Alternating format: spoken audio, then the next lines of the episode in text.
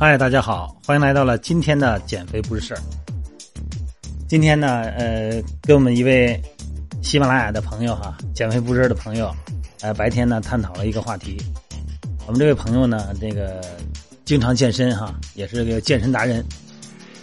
呃，但是呢，最近呢，因为这个深蹲啊，说这个深蹲完了以后呢，这个腰啊腰疼，腰疼呢也是每天训练前也是热身，是吧？训练之后呢，拉伸，这你都错不了。但是呢，平时的工作呢，老站着，老站着以后呢，这个腰啊，哈，老觉得这个腰紧啊，后边紧，然后感觉呢，这个好像这拉伸效果也不好，尤其是最近啊，这个练完以后呢，就感觉，我觉得可能很多人也有这种情况啊，就是练完以后感觉不仅腰疼，就弥散到整个的骨盆，连骶骨，连这个整个屁股都疼。但是说这个有什么办法来解决一下啊？因为每天毕竟也是个能做到的康复也都做了，呃，热敷，然后那个按摩啊，每天自己泡沫轴也都做了。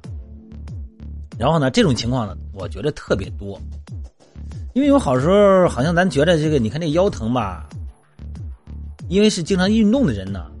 咱们通过一定的这个微信平台呀，通过一些同事啊、朋友们哈，还有健身教练的这个相互交流，也知道，啊，可能是热身不充分，啊，或者是这个拉伸呢不到位，然后或者说是训练呢过猛了啊，好像是是不是歇两天就好啊？哎，但是有很多时候啊，容易出现这么一个问题啊，就是说，呃，你发现你这个整个的结构上啊，也没有什么问题，甚至于说你拍片子，他并没发现什么骨质增生啊。什么突出啊都没出现，但是它就出现这种弥散性的这种疼痛，或者说是有一些下肢麻木。解决的方案，有时候咱们把目标啊，可能给看趋向了。咱们总会认为，在运动中出现的问题，啊，减少运动量就能解决。但是你就忘了，你在平时的时间内，在生活中的我们。走路，工作中是坐着多啊，站着多，还是一些特殊的工种可能需要特殊的工作姿态？这个时候你就没有特别强调的是我们的骨盆是什么状态？总感觉呢，我运动的时候可能是量大了，我或者是不运动就完了，或者说我多拉伸就完了。但是大部分时间，咱们一天二十四个小时，除了十个小时睡觉，再加上吃饭以外的时间，很多的时间。你可能都是站着或者是坐着待着，那么这个时候造成的这个腰部紧张，这个竖脊肌哈，还有这个腹部的松弛这种局面，它是在你平时的生活中给强化的。这个不是说仅仅你拉两下伸就好了，我说热敷一下就好了，因为你拉伸，你一天才能拉多长时间？最多拉个半个小时吧。你晚上想起来再拉伸一遍，又拉半个小时，但是你大部分时间。虽然没有运动，可是你在生活中的骨盆姿态，就强化了你的这个腰底部的紧张。所以，首先解决的方案呢，就按照你这个出现的疼痛的成因来解决。第一步，先判断是哪个位置疼，这个疼是病理性的疼，还是这个结构性，因为咱们这个功能性的紊乱造成的疼痛。如果不是腰间盘突出哈，哎，不是一些病理性的问题，那咱们首先第一步就要把这个经过判断得到的紧张的部位，比方说腰，多做一些拉伸。你比方说压腿，压腿也管用啊。压腿的同时呢，它本身呢，它通过这个大腿的腘绳肌后侧哈，就是这个大腿后侧腘绳肌，一直呢这个就拉到了腰。拉伸的时候呢，因为往前你探身子嘛，整个你的背部竖脊肌它都是拉长的，管用。一般咱们是包括一些瑜伽的动作哈，进行拉伸，哎，坐姿直腿或者是屈腿体前屈，哎，拉伸腰了，感觉直起来腰了，哎，松快点了。但是你拉伸的还不到位，怎么拉伸呢？从脚底开始拉伸，足底筋膜，哎，脚底板就得拉伸，脚底板拉伸呢，它是强化的。它是拉长的足底筋膜，还有就是小腿后边的叫小腿三头肌，然后再往上呢是大腿后侧腘绳肌，这个呢是可以通过压腿啊，正常的压腿能够拉伸的。再往上呢，这个大腿再往上，就是咱们的底结节韧带了。再往上就是腰底部的筋膜和竖脊肌。这个动作还没完事儿，再往上就是帽状筋膜，就在咱们脑袋上了。再往上呢是颅顶的筋膜，再往上呢是咱们的眉弓，一直到咱们的前头。也就是说，从眉弓到脚底下后边这一连串的这个力线，都是咱们要拉伸的，不仅仅是拉伸腰。所以说，你说我拉呃这个练完了深蹲或者练完了硬拉以后，光拉伸腰是局部的，一定要从上到下都拉伸。这是拉伸哈，把这个紧的地方拉长了啊，给让它变长，给松快了。那它还有一个平时你比较松的地方就开始强化了，这个地方是哪儿呢？这个地方就是咱们的腹部腹横肌，腹横肌怎么乱练呢？就是平板支撑，对，还有一些稳定性的核心部位训练。这个在咱们的微信平台的这个视频里边哈，我都有介绍。臀部往往啊，这个腰疼的人臀部哈是松弛的，下交叉综合症嘛，它实际上这个骨盆往前倾的时候呢，这个臀部是松的。这个腹横肌是松的，所以说呢，这个强化腹横肌。再一个呢，就是做臀部的臀桥，哎，练臀部，这个是训练中的这个动作模式。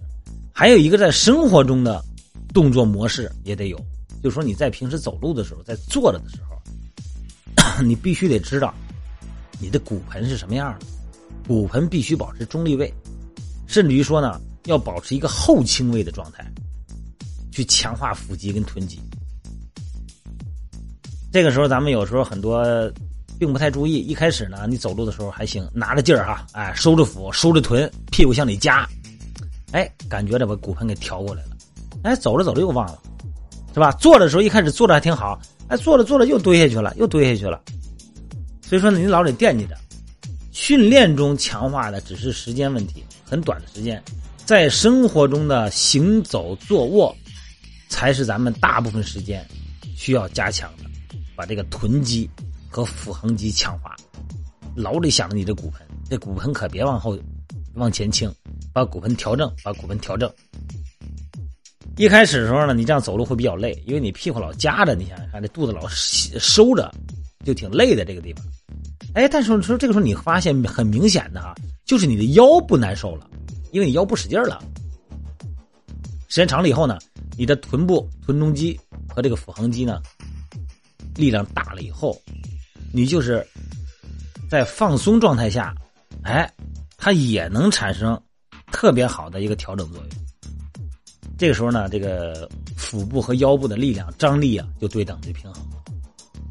当然还有很多的动作模式训练了，比方说今天上我们上训练课的时候，来给我们一位这个呃会员哈队员做这个靠墙的训练，这脚呢离墙。脚跟离墙啊，一个脚掌或者半个脚掌这么个距离，两脚同胯宽的站好。然后呢，先让你的屁股、臀部贴住墙，然后呢，让骨盆呈现一个后倾的状态，再让你的腰贴住墙。这个时候你手啊要摸腰，你手插不进去缝，没缝了，贴紧了。再往上，你的后背贴住墙，再往上，你的肩膀贴住墙。哎，颈部呢，这个颈部贴不住啊，头部再贴住墙。这整个的这后背啊，你就发现这个单子这个姿势难的特别难受，跟那个刚才走路一样，屁股得夹紧，腹横肌还往外收紧，就把那个腰椎给顶过去了，顶成后倾的位置。然后站一会儿，你站不住，一开始最多站个二十秒钟，然后你就看着时间，就保持二十秒以后。今天我们这位朋友这位队员啊，站了二十秒以后，全身都是汗。人说你这怎么站着还出汗呢？站着你这没看见还使着劲呢。慢慢的，那二十秒呢？你慢慢就可以延长个三十秒、四十秒，再往后呢，你的脚啊，就逐渐的脚后跟向墙壁靠拢、靠近。这个时候你发现，哎，这强度又增加了，又特别累。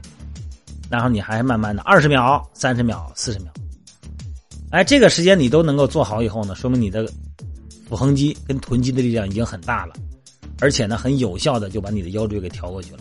那么这个时候再继续站住别动，再抬腿。哎，抬胳膊，做提膝，然后大腿向外旋，哎，外展这样的动作，来增加你的臀部的力量，再增加这个骨盆的稳定性。就是明明是稳定状态，我练骨盆的稳定，然后过渡到不稳定状态呢，一只脚站着不就不稳定了吗？哎，在不稳定状态下，我还让我的骨盆处在中立位，来强化稳定骨盆的肌肉，啊，臀小肌、臀中肌，还有腹横肌啊，稳定腰椎的也参与。